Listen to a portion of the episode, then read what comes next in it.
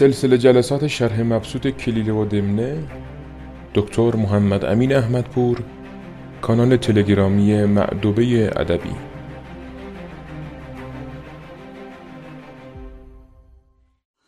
به نام خدا.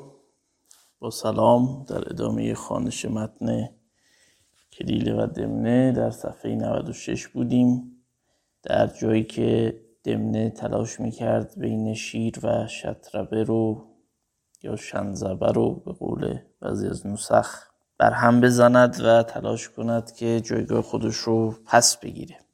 و از فرایض احکام جهانداری آن است که در تلافی خللها پیش از تمکن خصم و از تقلب دشمن مبادرت نموده شود. یکی از ویژگی هایی که در واقع سلطان باید داشته باشه، خب می‌دونید اینجا دمنه در حال مشاوره دادن به شیر، یا بهتر بگیم در حال فریب دادن اوست که نسبت به گاو، نسبت به شطربه او رو بدبین بکنه. میگه یکی از ویژگی های سلطان این هست که پیش از آن که خصم و دشمن تمکن پیدا بکنه، امکان پیدا کنه و غلبه بکنه، بتواند اون مشکلاتی که در حکومت وجود داره رو رفع بکنه، یعنی قوت تجزیه و تحلیل مناسبی داشته باشه سلطان، پیش از مسائل اونها رو بیاندیشه و حل بکنه و تدبیر کارها و بر قضیت سیاست فرموده آید و به خدا و نفاق و دشمن التفات نیفتد، یعنی سیاست ورزی بکنه. حالا قبلا در مورد واژه سیاست صحبت کردم. خداع هم خود است دیگه، یعنی حیله‌گری کردن و نفاق ورزیدن. میگه التفاتی نکنه، توجهی نکنه به اینکه دشمن الان با او خوبه، حیله‌گری میکنه، ادای صلح و دوستی رو در میاره و عزیمت را به تقویت رای پیر و تأیید بخت جوان به امضا رسانیده شود. عزیمت یعنی اراده کاری رو انجام دادن، تصمیم. در واقع میگه اون تصمیمی که میگیره رو با تقویت رای پیر، یعنی اون نظری که تجربه داره پشتش، و تایید بخت جوان. خب بخت جوان یعنی بختی که خوش شانسه و مناسبه، روزگار باش همراهه در واقع. حالا خواسته با کلمات هم بازی کنه و بین پیر و جوان اون تناسب رو رعایت کرده. خب این بخت جوان در شکل در شعر هم اومده، از هر معروفتر شاید اون شعر خواجه است. چندان بمان که جامه ازرق کند قبول، بخت جوانت از فلک پیر ژنده پوش. بله. خب اخو عظمات لا يريد على الذي يهم به من مفضع الامر صاحبا، اذا هم القى بين عينيه عزمه ونكب عن ذكر العواقب جانبا. خب شاعر این شعر سعد ابن ناشب مامغانی است، از اهل بصره، و این بیت دوم خیلی معروف هم شده و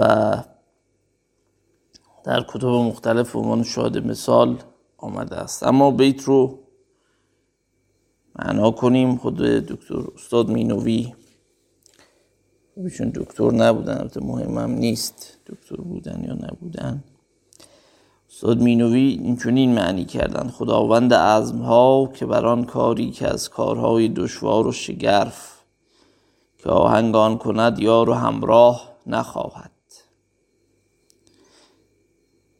اخو عظمات لا یرید علی الذی یهم به من مفضع الامر صاحبا، یعنی اون صاحب عزمی که در یک کار مهمی اگر بخواد انجامش بده دنبال یار و همراه نمیگرده. اذا هم القا بین عینیه عزمه، چون عزم جزم کند، نیت خیش را پیش دو چشم دارد و نکب عن ذکر العواقب جانبا، و از اندیشه عواقب کار روی به جانبی بگرداند. یعنی دیگه توجه نمی کنه که چه برای او پیش خواهد آمد، وقتی تصمیمش رو بگیره اون رو اجرا می کند. چه مال بی تجارت و علم بی مذاکرت و ملک بی سیاست پایدار نباشد. میگه این سه تا چیز از بین میرن. یکی مالی که تجارت نکنی. معمولا اقتصاد یک تکاپوهایی دارد، معمولا حرکتی دارد. حالا توی زمانه ما خیلی رو به بد شدن، معمولا به خصوص در کشور ما. خب فرد یه هزینه‌ای در زندگیش داره دیگه، اینو مثلا نگه داره، خرج ازش بکنه، بهش اضافه نکنه، این از بین میره یه روز.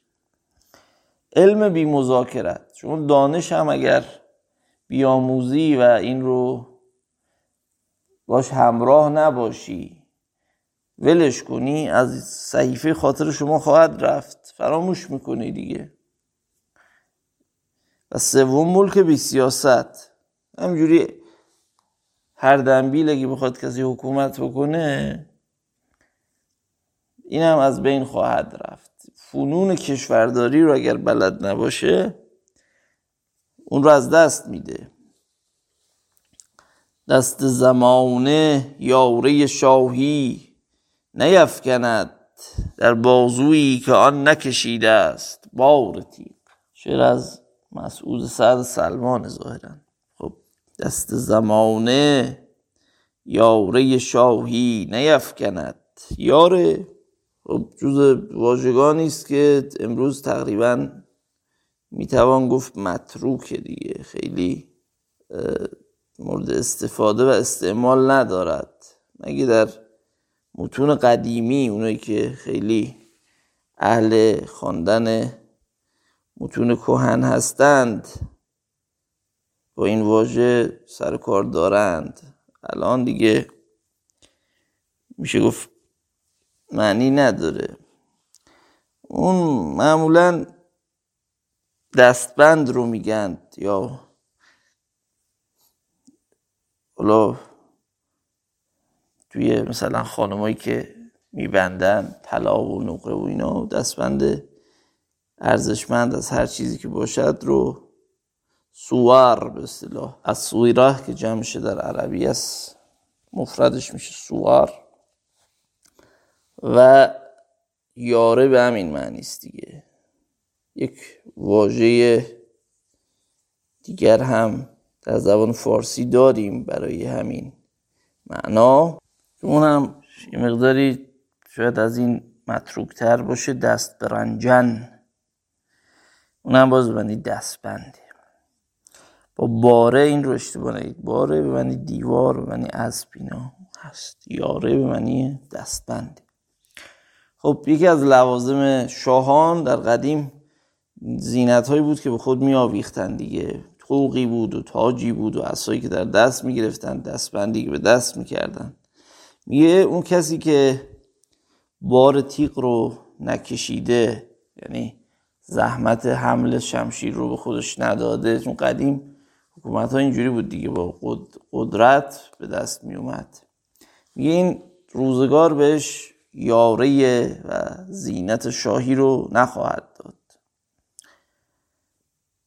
دوباره بیتی می آورد از متنبی برای شاهد مثال: لا یسلم الشرف الرفیع من الاذى حتی یراق على جوانبه الدم. خب این شعر از متنبی از قصیده معروفش هست: لهوى النفوس سريرة لا تعلم عرضا نظرت وخلت أني أسلم. این هم جزء قصیده بسیار معروف متنبی است. معنی خود بیت اینه: لا يسلم الشرف الرفيع من الأذى. معنی که استاد مینوی کرده: بزرگواری بلند از آزار و گزند سلامت نیابد. اینجا یه مقداری استاد مینوی خیلی زیاد واژگان سعی کرده طابق نعل به نعل ترجمه کنه، خیلی وقتا گنگ میشه ترجمه.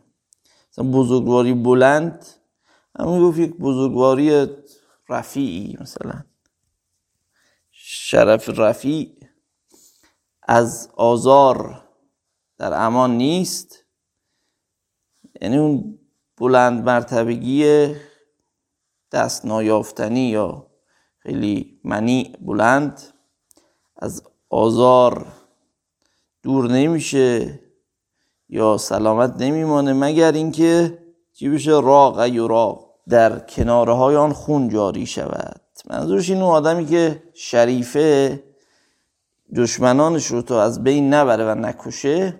حالا شریف اینجا منظور من اون بلند مرتبگی بود، نه مقام شاهی. میگم مقام شاهی که خیلی هم بلنده از آزار دور نمیشه مگر اینکه خون جاری بشه بر کنارهاش، یعنی دشمنانش رو به کنایه خونشون رو بریزه و بکشه تا از آسیب و آزار اونها در امان بمانه، وگرنه در غیر این صورت این کماکان به آزار و توطئه علیه او ادامه خواهند داد. شیر گفت سخن نیک درشت و به قوت راندی و قول ناصح به درشتی و تیزی مردود نگردد و به سمع قبول اسقا یابد. اسقا یعنی شنیدن دیگه. و شنزبه آنگاه که خود دشمن باشد پیداست که چه تواند کرد و از وی چه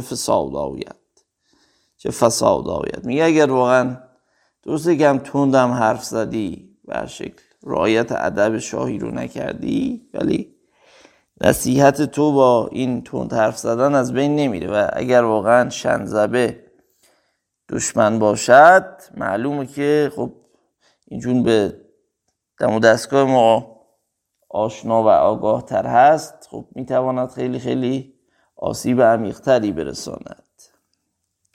و او طعمه من است و مادت حرکت او از گیاه است و مدد قوت من از گوشت. میگه او غذای منه، بالاخره این گوشتخواره، گاوه چیه؟ گیاهخواره. کجا تواند دیدن گوزن طلعت شعر، چگونه یارد دیدن تزرو چهره باز. خب حالا این شعر هم باز از مسعود سعد هست. بین دو حیوان دشمن، در واقع دشمن که نمیشه گفت، دشمن باید یک همسطحی باشه، شکار و صیاد بهتره بگیم. حالا البته بین گوزن و شیر، اگه گوزن رو در معنای حیوان بگیریم، خب چون این حکایات هم در هندوستان نوشته شده در اصل، به نظر بنده اینجا اگرچه هندوستان گوزن هم داره دیگه، حالا در انگلیسی بهش میگن دیر، ولی مقصود گاور هست که یک نوع گاو هندیه بسیار بزرگه، بسیار پرقدرت هم هست. وزن این حیوان ممکنه تا 700 کیلو در حالت عادی برسه و از این بیشتر هم میرسه. میشه گفت این بزرگترین گاوی است که در جهان وجود داره. حتی در مواردی از گاومیش‌ها، بوفالوهای آفریقایی یا بیسون‌های قول ایرانی زبان‌ها آمریکای شمالی هم بزرگتر میشه و حتی ببر به اون عظمت در شکار این حیوان خیلی میماند، بیشتر به سراغ جستای کوچکتر این حیوان، اونایی که جستای کوچکتری دارن میره. حالا اینجا اگر هم گوز رو در معنا بگیریم، برشک میگه جرأت نداره شکار به چشمان شکارچی خیره بشه، صورت او رو ببینه، طلعت او رو ببینه. کما اینکه تزرو نمیتواند باز رو، هاوک به انگلیسی بهش میگن، قبلا توضیح دادم، ببینه. خب این تزرو و باز هم از قدیم در ادبیات با هم اومده دیگه. تزرو همون قرقاوله مگر از شوخی تزروان بود که فرو دوختند دیده باز، به قول سعدی. حالا دیده باز ببینید ایام تناسب آورده دیگه به استاخ، بسیار شعر زیباست.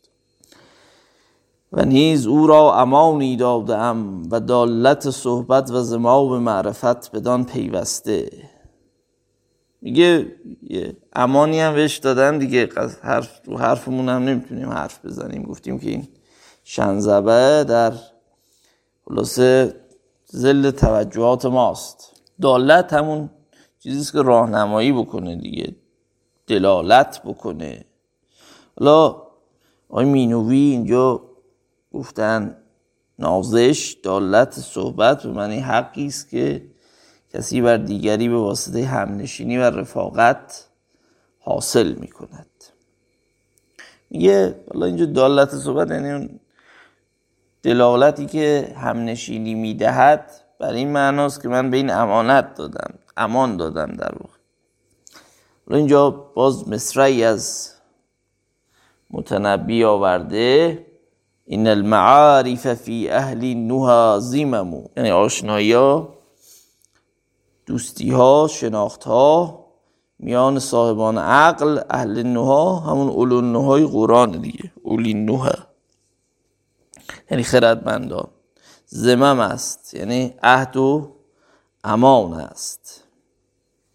خب این مصرعی است از قصیده بسیار بسیار معروف و از شاهکار متنبی.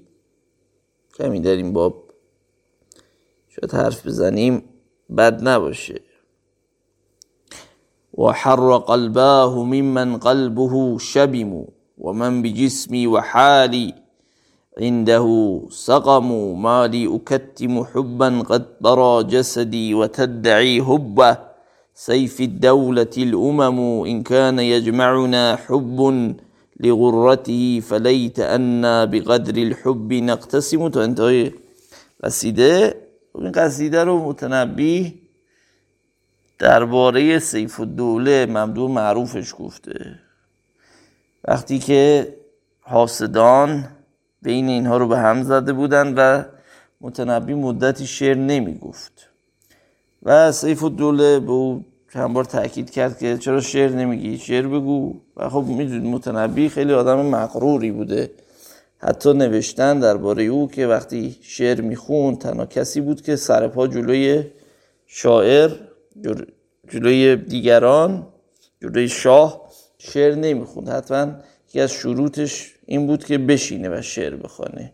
یعنی این غرور رو داشت متنبی، شاعر عادی نبود، شاعری نبود که صرفاً برای پول گرفتن شعر گفته باشه. حالا اینقدر جرأت و جسارت داشت که حتی سیف الدوله که به شکل حاکم معروفی بوده در بلاد شام و اینها و به شکل ممکن بود او رو بکشه، جرأت بکنه مدتی حتی شعر نگه، بگه که تو به حرف حاسدان گوش دادی و بنابراین من شعر نمیگم. ولی خب سیف الدوله وقتی خیلی اصرار میکنه این قصیده رو میگه، و حر قلباه ممن قلبه شبیمو، میگه اون کسی که قلبش خیلی خنک بود، سرد بود، الان قلبش گرفته، تفدیده شده، و اون کسی که الان بیمار شده، خودش رو داره میگه، حدیث نفس داره میکنه دیگه. البته خب اول قصیده میاد متنی از سیف الدوله میکنه، بعد در انتها بعد حساد رو میکوبه، بعد میگه که خلاصه خود سیف الدوله میتازه همین دو بیت دوم، مالی اکتم حبا قد برا جسدی، میگه من چگونه این عشق رو میتونم پنهان کنم که منو ضعیف کرده، در جسمم هست میبینید. ولی تدعی حب سیف الدولة الامم، عده زیادی اظهار میکنن که اینها هم سیف الدوله رو دوست دارن، ولی منظورش اینه که اینا دروغ میگن دیگه، تو ظاهر اینا نیست این عشق، ولی در من هست که این مدتی که از او دور شدم احساس ضعف میکنن. حالا تا خود انتهای قصیده بعد اونجا در همین بیتی که اینجا مصرعی از او رو نصرالله منشی آورده به اینجا میرسه شاعر متنبی بهش میگه که بالاخره حالا این قصیده خیلی ابیات عالی هم داره. انا الذی نظر الاعمى الى ادبی و اسمعت کلماتی من بهی صمم. میگه من کسی هم که کور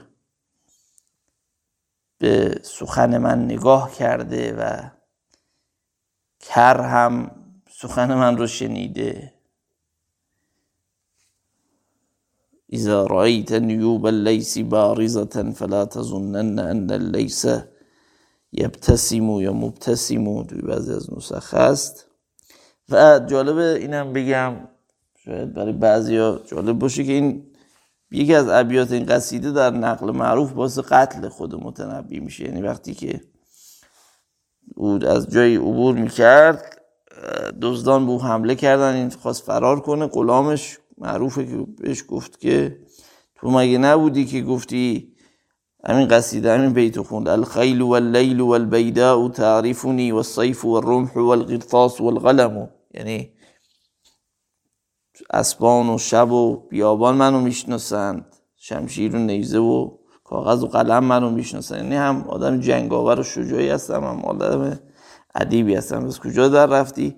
ولی این متنبی برگشت و او رو به قتل رساندند. حالا در خود این حکایت هم بعضی نقاط عرب تشکیکی کردن، ولی به شکل معروفه که این بیت رو غلامش خوند. حالا بگذاریم دیگه، خیلی نمیخوام در این باب سخن بکنم و حرف بزنم، سخن بگم.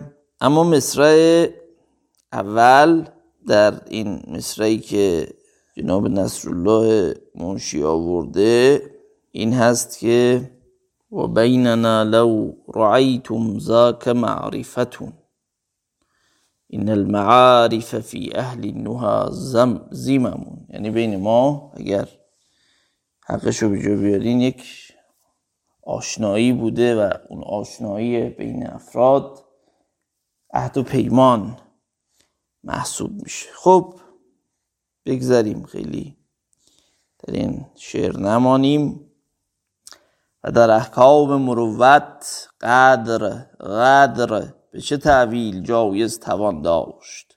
می در ایام جوانمردی، در احکام جوانمردی خیانت کردن چگونه ممکنه و بارها بر سر جمع با او ثناها گفتم و ذکر خرد و دیانت و اخلاص و امانت او بر زبان رانده.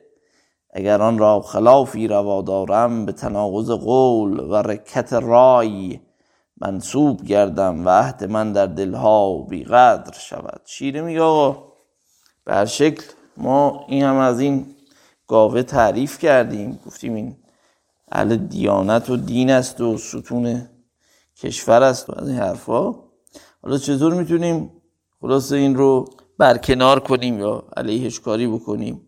اگه این کار رو بکنیم میگن این سلطان رکاکت رای داره، این ضعیف رایش. رکت یعنی ضعف دیگه، رکاکت هم از همین. حالا ما برای کلام توهین‌آمیز مثلا که حرف زشتی درش باشه میگیم حرف رکیک، ولی یعنی اصل لغت یعنی سست، چون حرف زشت هم سسته دیگه.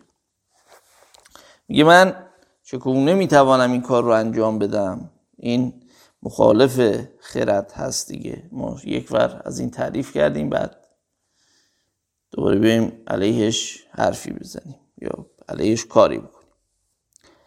دمنه گفت ملک را فریفته نمی شاید بود بدان چه گوید او طعمه من است. چه اگر به ذات خیش مقاومت نتواند کرد یاران گیرد و به زرق و مکر و شعوذه دست به کار کند. میگه اینکه سلطان میگه این طعمه منه یعنی غذای منه، این نباید گول بخوره بگه این چون گیاهخواره ما گوشتخواریم مشکلی نیست. میگه درست خودش قدرت نداره، میتونه یارانی جمع بکنه و به زرق یعنی ریا، هیله‌گری مکرو شعوذه، شعوذه همون شعبده است که ما به کار میبریم دیگه. حالا در اصل لغت یعنی تردستی، چشمبندی. شعوذه با دو تا فتح تلفظ اصلی بوده، تو فارسی شده شعبده. میگه این با حیله‌گری و تردستی ممکنه کار بکنه و ترسم که وحوش او را موافقت نمایند که همه را بر اداوت ملک تحریز کرده است. تحریز رو قبلا گفتیم، یعنی برانگیخته. و خلاف او در دلها شیرین گردانیده و با این همه هرگز این کار را به دیگران نیفکند و جز به ذات خیش تکفل ننماید. یه ولی خب مهم اینه که این خودش این کارا رو انجام میده حتما، با اینکه در دل همه مخالفت با جناب عالی رو مستقر کرده و شیرین کرده. مخالفت سیاسی، خب این همین نکته ایست دیگه. بعضیا اصلا عشقشون اینو مخالفت سیاسی کنن، کاری ندارن هر کی باشه. اینا مخالف سیاسی هن، به خصوص مثلا دانشجویان. اینا این رو یک نوع پوز روشن فکری تلقی میکنن. شما تاریخ هم که بخونی، به خصوص تو ایران این هست. یعنی مثلا این یکی از خوراکای روزانش اینه. این غلطه دیگه. شما وقتی باید مخالفت سیاسی بکنی که دلایل درستی داشته باشه، نه برای پوز روشن فکری. در اصل باید برای خیر و صلاح کشور باشه. اگر دیدی بله حکومت آزادی رو پاس نمیداره، حقوق مردم رو رعایت نمیکنه، بلد نیست کشورداری کنه، اقتصادش نابوده، فساد اداری داره، اینا دلایل خوبی است. ولی اینکه همجوری من باب پوز روشن فکری طرف مخالفت بکنه، این سودی نداره و ارزشی هم نداره. و چون دمدمه دمنه در شعر اثر کرد، گفت در این کار چه بینی؟ دمدمه به معنی وسوسه، به معنی فریب دادن. اون حرفایی که دمنه زد وقتی در شیر اثر کرد، شیر گفت که چه میبینی؟ گفت جواب داد که چون خوره در دندان جاو گرفت، از درد او شفا نباشد مگر به قلع. قلع یعنی کندن. حالا در باب خوره اینجا استاد مینوی گفتند که مرضی که در بن دندان جایگیر گردد، ریشه آن را سست کند و عاقبت باعث بیرون افتادن دندان از لثه گردد. خب طبعا ایشون با توجه به متن این رو معنی کردند و البته توی پرانتز هم داشتن پیوره که واژه فرانسوی است، معنی اون چرکی که کناره لثه باشه و جرمی که در دندان باشد. خب الان معمولا میان دندان ها رو جرمگیری میکنن دیگه، چون اگه این جرما باشه این بن دندان لق میشه و از بین میره. اما خود خوره به معنی جزامه. در طب لپرسی، لپر جزامی، لپرسی یعنی جزام، یا خوره یعنی اون چیزی که میخورد بدن رو. بیماری قدیمی بوده، از قدیم بیماری پوستی که امروز درمانم داره، خیلی هم بهش مبتلا نیستند. حالا دو نوع جزام هم داشتیم، اونی که نوعی که واگیردار بوده و غیر واگیر بوده. جزام خشک و تر به اصطلاح بهش میگفتن قدیمی. یادم من وقتی خیلی کوچک بودم فیلم زیاد نگاه میکردم، اولین باری که خیلی برام جالب بود که جزام چیه، فیلم پاپیون رو دیده بودم. یه صحنه ای داره که استیو مکوین میره با جزامی حرف میزنه. بعدا یه فیلم دیگه هم دیدم از چارلتون هستون که اونم باز با جزامی حرف میزد، برام خیلی جالب بود. چون یه بیماری هم هست که خیلی در روزگار ما کیس ریپورت نداره، خیلی دیده نمیشه.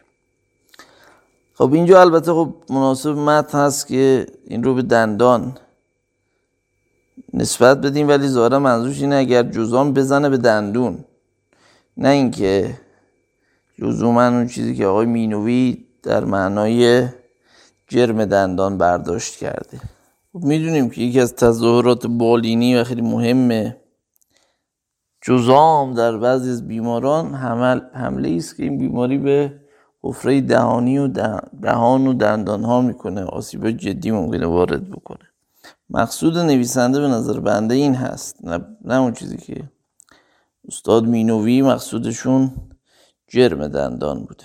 خب میگه وقتی خوره توی دندان گرفت فقط راش کشیدن دندانه و طعامی که معده از هضم و قبول آن امتناع نمود و به قصیان و تهوع کشید. قصیان به معنی تهوع دیگه، از رنج او خلاص صورت نبندد مگر به قذف. قذف یعنی پرت کردن، بیرون انداختن. یعنی وقتی غذایی رو میخوری و مسموم میشی یا این رو نمیتونه معده قبول کنه، این رو برمیگردونه دیگه. و دشمن که به مدارا و ملاطفت به دست نیاید و تمرد او به تودد زیاد گردد، تودد یعنی دوستی، از اون نجات نتواند بود مگر به ترک صحبت او بگوید. میگون دشمنی که هرچی باش خوبی میکنی، مهربانی میکنی، این قدر نمیداند و رعایت نمیکنه، میگه راه نجاتش اینه که در واقع دیگه با او ارتباط نداشته باشی و از بینش ببری. شیر گفت من کاره شدم مجاورت گاو را.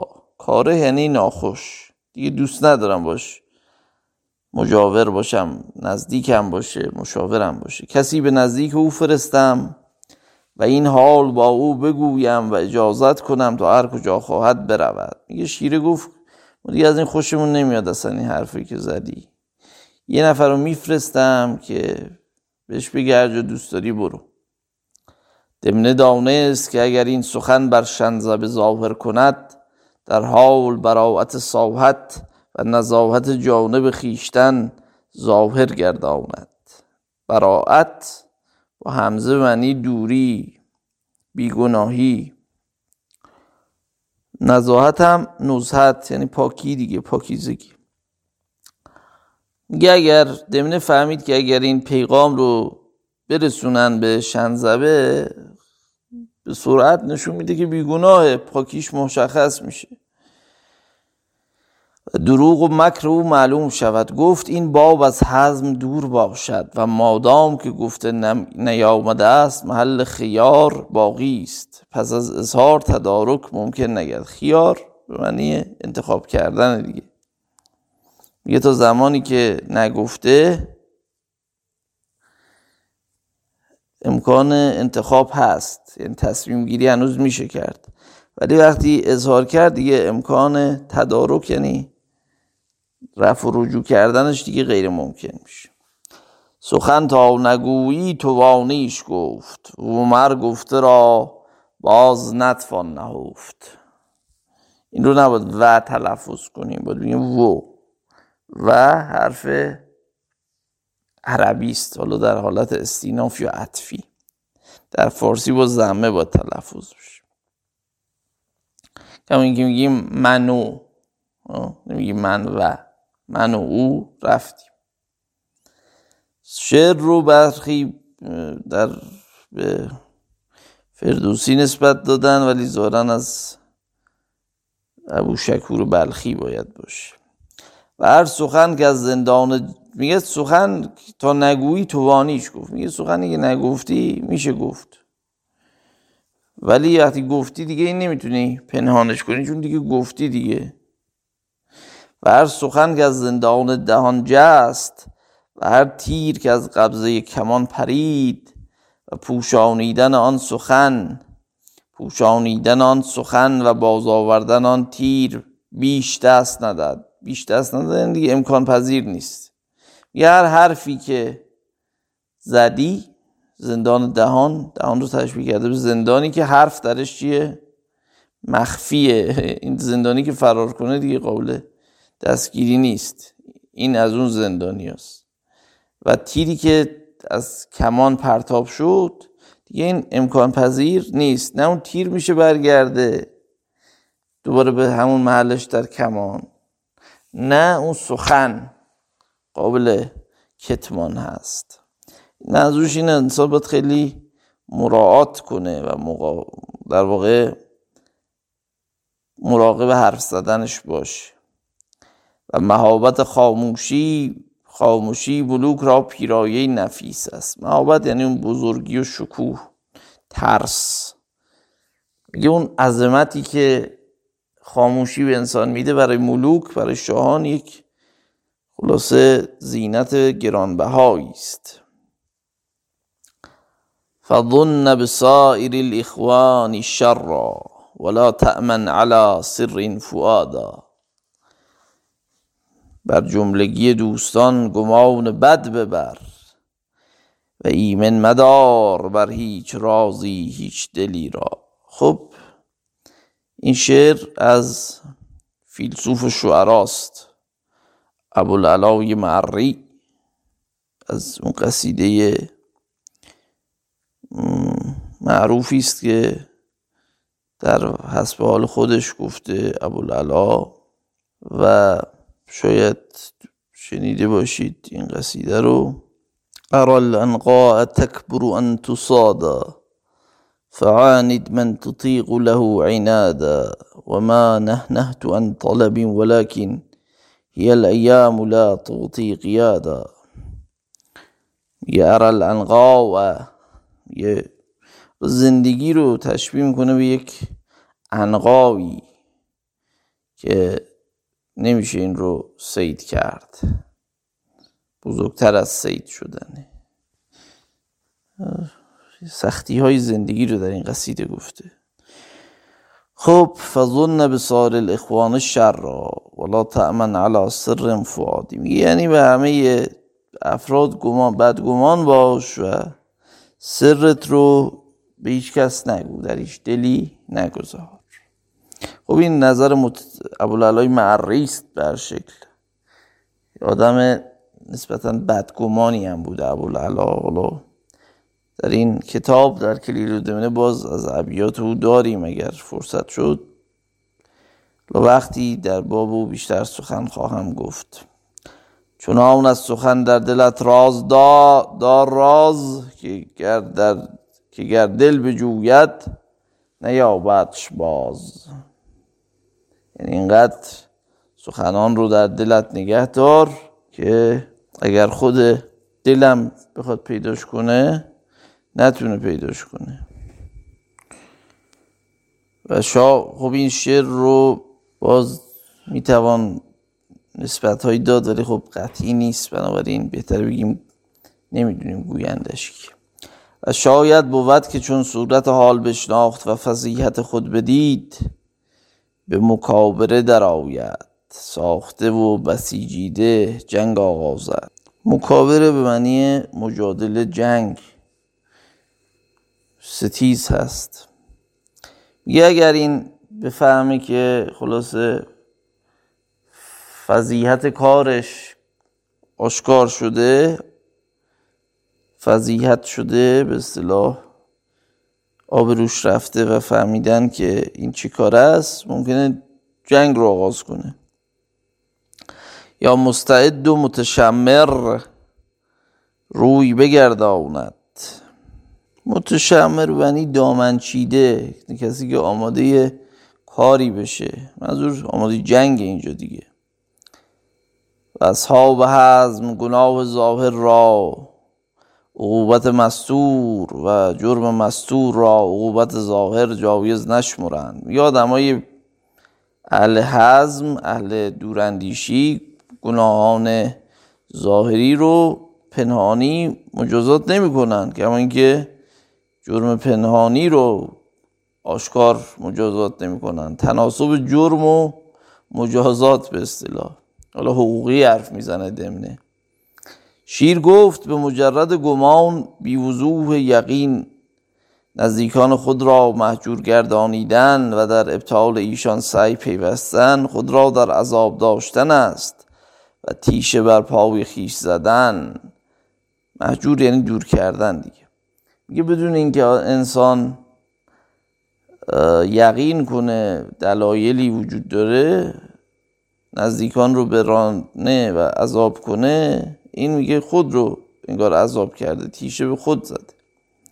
و پادشاه را در همه معانی خاصه در اقامت حدود و در امضای ابواب سیاست تأمل و تثبت واجب است.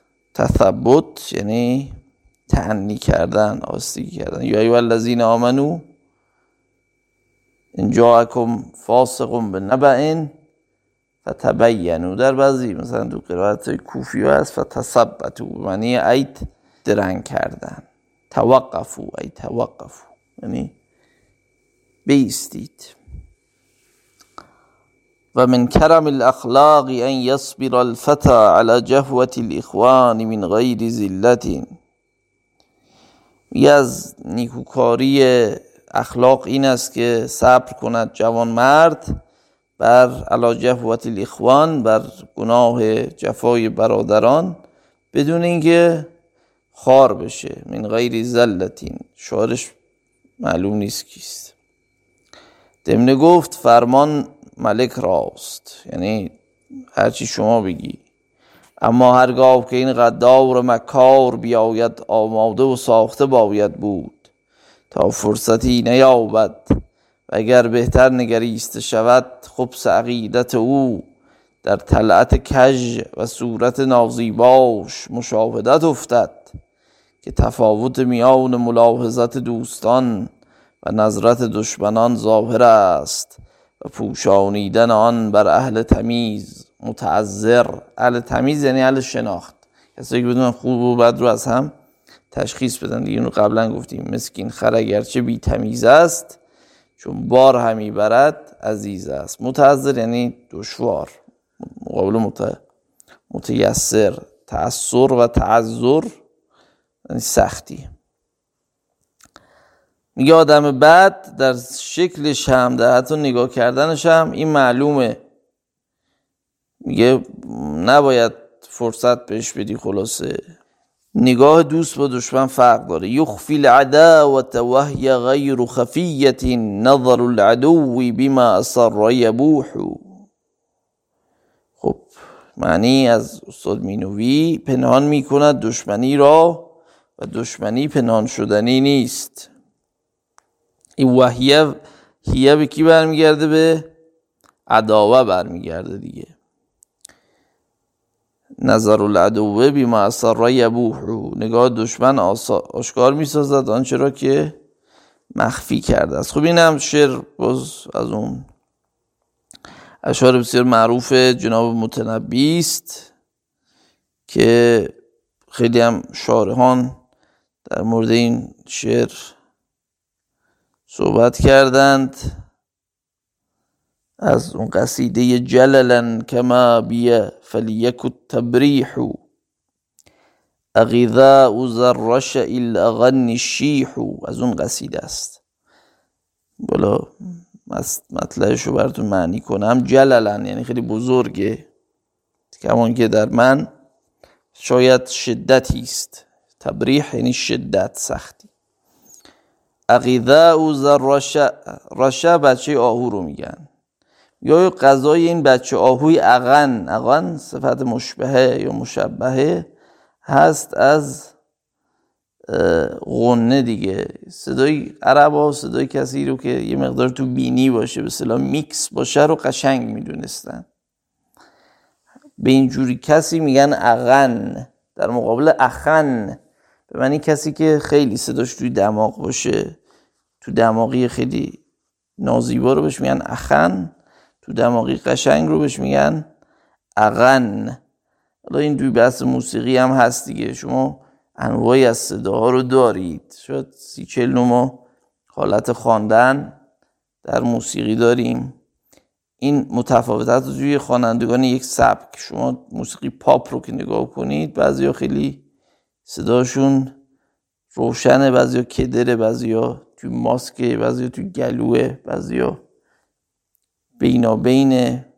اینا متفاوت دیگه. شما خواننده‌های متفاوت رو می‌بینید، اینا هر کدوم از تکنیک‌های مختلفی استفاده می‌کنن. حالا در فرهنگ‌ها هم این مختلفه. در بین عرب صدایی که یه مقداری میکس باشه، یه مقداری توی بینی هم رفته باشه، یعنی نرمکام، چون به این میگن soft palate یا نرمکام. خب وقتی شما میخواید پرده‌ی بالا رو بخونید، این نرمکام باید بسته بشه دیگه که صدا وارد حفره بینی نشه. حالا عربا خیلی هاشون دوست دارن که یه مقداری این صدا تو بینی هم یه مقداری باشه. حالا مثلا در قاریا استاد منشاوی یا استاد تبلاوی معروفن به صدای اغن، یعنی صدایی که یه قسمتیش تو بینیه و زیبایی خاصی به این صدا میده. توی خواننده‌های مصری تا حدی عبدالحلیم حافظ اینجوریه صداش. حالا شیح به معنی گیاه دیگه، میگه غذای این بچه آهو گیاهه. خب معلومه که این بچه آهو بچه آهوی زادی نیست دیگه، منظور این خانومه، این خانومی که چرا قرینه استعاره اون اغنه، اینا میگن استعاره در واقع مکنیه مخیله، تخیلی است به اصطلاح. قرینه‌ای که ما اینجا داریم در بینی بودن صداست. خب آهو که صداش تو بینی نیست، بچه آهو یا غذای این بچه آهوی اغن گیاهه، منظور خانومه جوانه. حالا دیگه میرسه به این بیت که یخفی العداوت و هی غیر خفیت نظر العدو بما اصر یبوه. البته خب من این ابیات رو دیگه شرح نکردم، شما تناسب این بیت رو با اون بیت مطلع قصیده ممکنه درک نکنید. خب کرسی جدایی برای متنبی میخواییم. بگذاریم بریم سراغ ادامه شرح. و علامت کجی باطن او آن است که متلون و متغیر پیش آوید و چپ و راست می نگرد و پس و پیش سره می کند، جنگ را می بسیجد. خب سره کردن به معنی تفتیش مثلا کردن، خوب مراقبت کردن، خوب نگاه کردنه. میگه دمنه میگه علامت بدی باطنش اینه که وقتی تو رو ببینه متلون و متغیره، عصبانی، قیافش متغیره و این ور اون ورش رو نگاه میکنه. جنگ را میبسیجد، آماده بسیجیدن، و بسیج اصلا همینه دیگه، یعنی آماده بودن. میگه وقتی گاوه اینجوری کرد بدون که این میخواد با تو بجنگه، بربست میان و در زد ناوک، بکشاد انان و در چده دامن. خب ناوک به معنی تیر کوچکه. بعض حالا معمولا تیری رو میگن که با یک بندی هم انگشت میبستند و این رو میزدند و بر میگردوندند.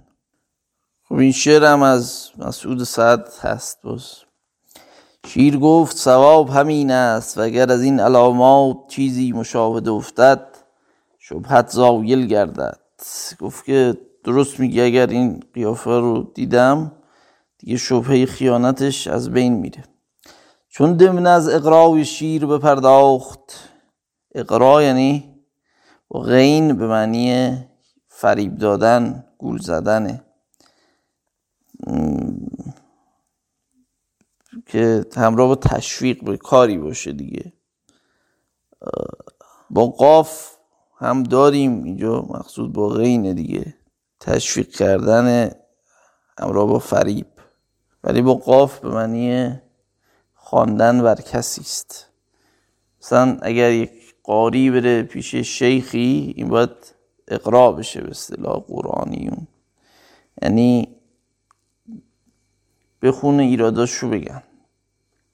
مثلا روایت حفص از عاصم رو بخونه، بزی از ابن کسیر رو بخونه، ورش از نافع رو بخونه، قالون از نافع رو مثلا بخونه، همینجوری. خب چون دمنه از اقرا و شیر به پرداخت، یعنی اون رو خلاصه تحریک کرد بهتر معنی کنیم. و دانست که به دم او آتش فتنه از آن جانب بالا گرفت، خواست که گاو را ببیند و او را هم بر باد نشاند، یعنی اون هم تشویق به جنگ کنه، گول بزنه. و به فرمان شعر رود تا از بدگمانی دور باشد. گفت یکی شنزبه را بینم و از مضمون ضمیر او تنسمی کنم. تنسم یعنی نسیم دیگه، یعنی بو بکشم ببینم، خبر بگیرم. شیر اجازت کرد. دمنه چون سرفکنده ای اندوه زده به نزدیک شنزبه رفت. اون یکی یعنی یک بار شنزبه را ببینم. خب شنزبه ترحیب تمام نمود، یعنی خوش آمد گفت روزهاست تا ندیدم، سلامت بوده ای؟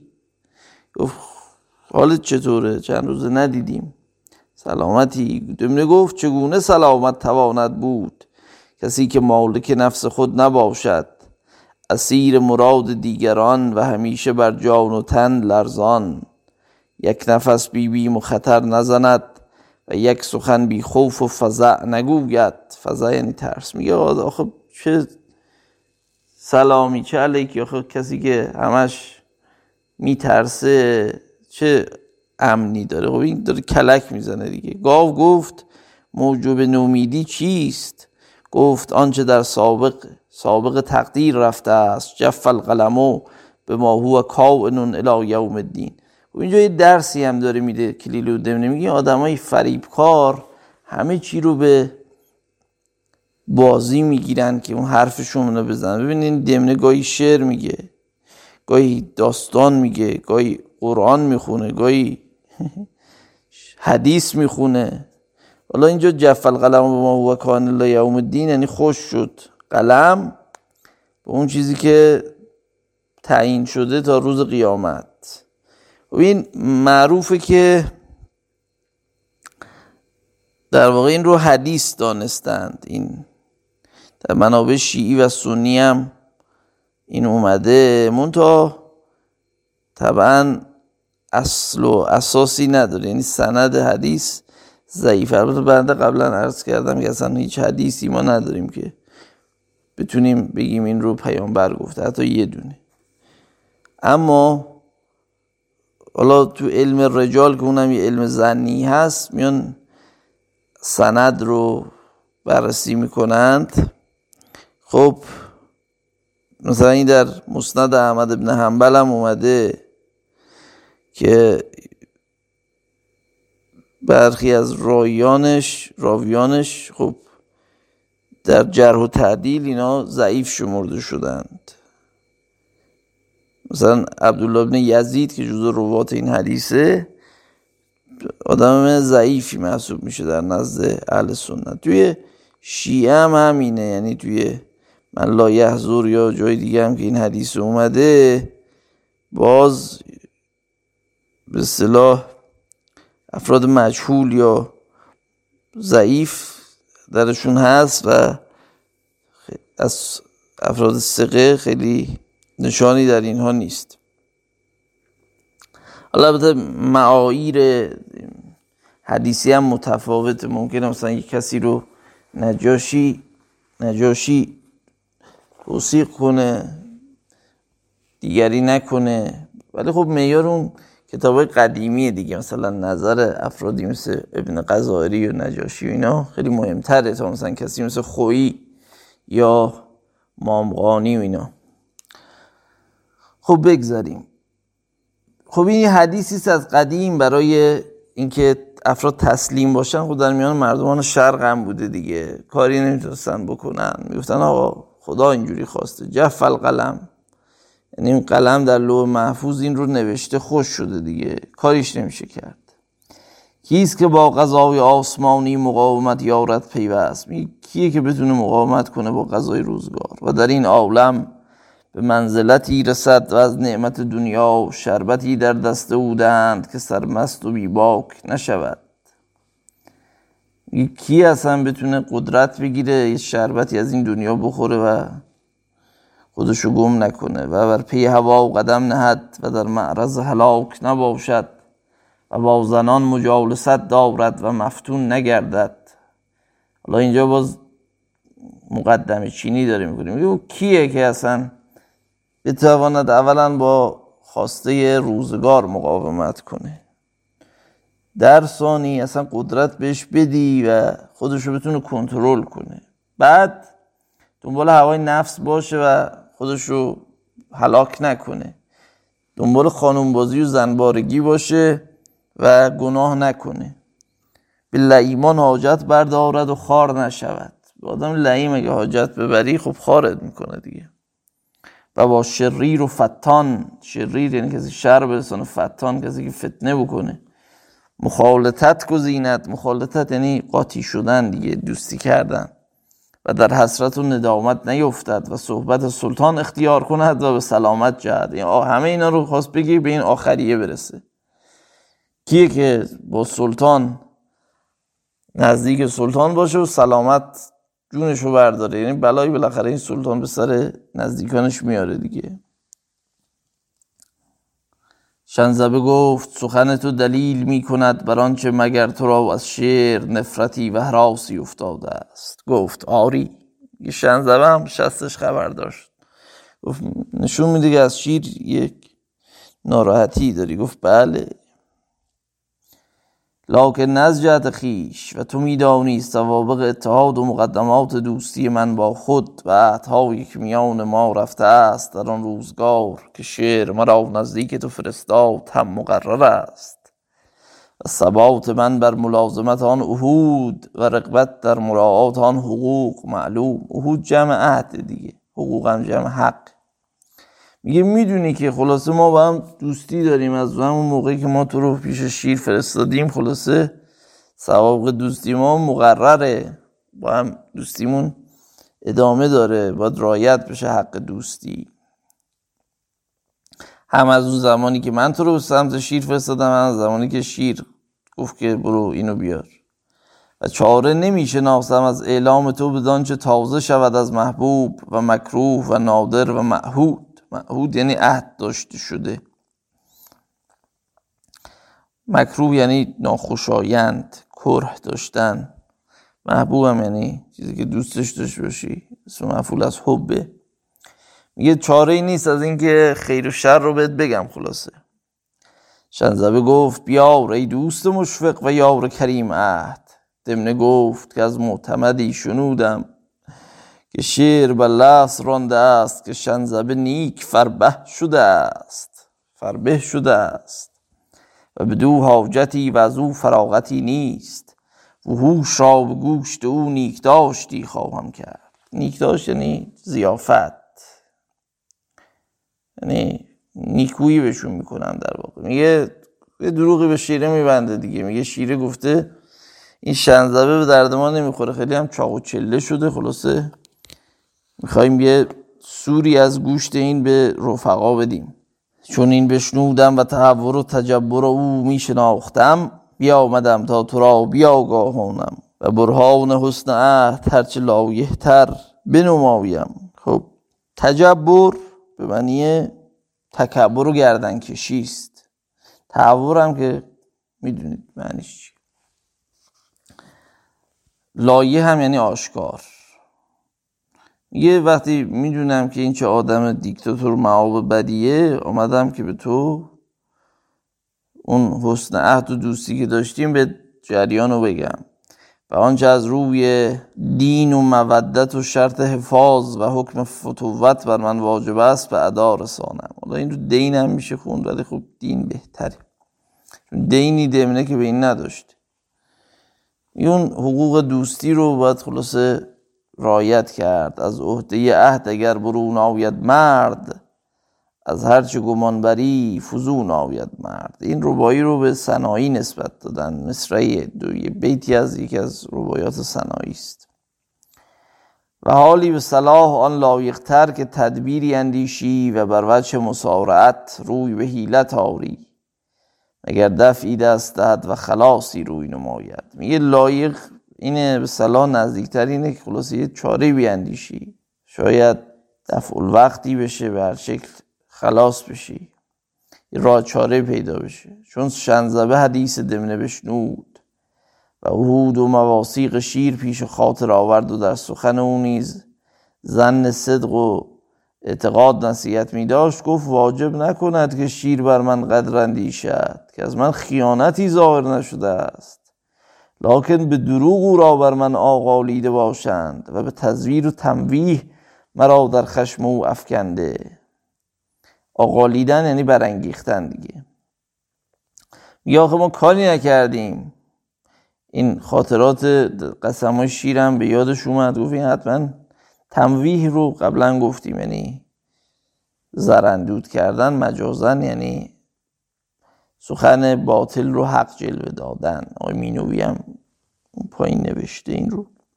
حالا این گاو بیچاره نمیدونه اینی که داره باش حرف میزنه، این خودش کلک اینو کنده. آره، اونی که بهش پناه برده خودش این کاره است. یاد یک سریال کیلر آمریکایی افتادم معروف به BTK کیلر،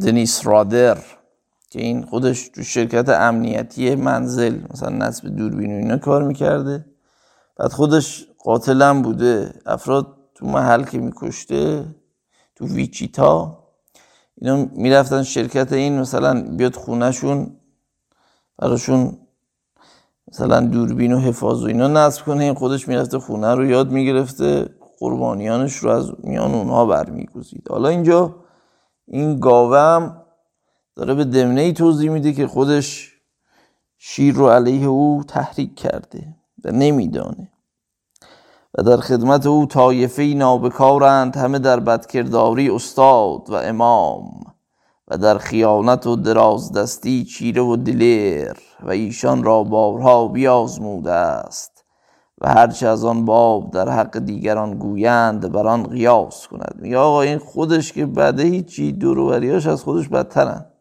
همه استاد هزار جور دوز و کلک، یه هرچی هم در مورد تو بگن این همون رو میپذیره.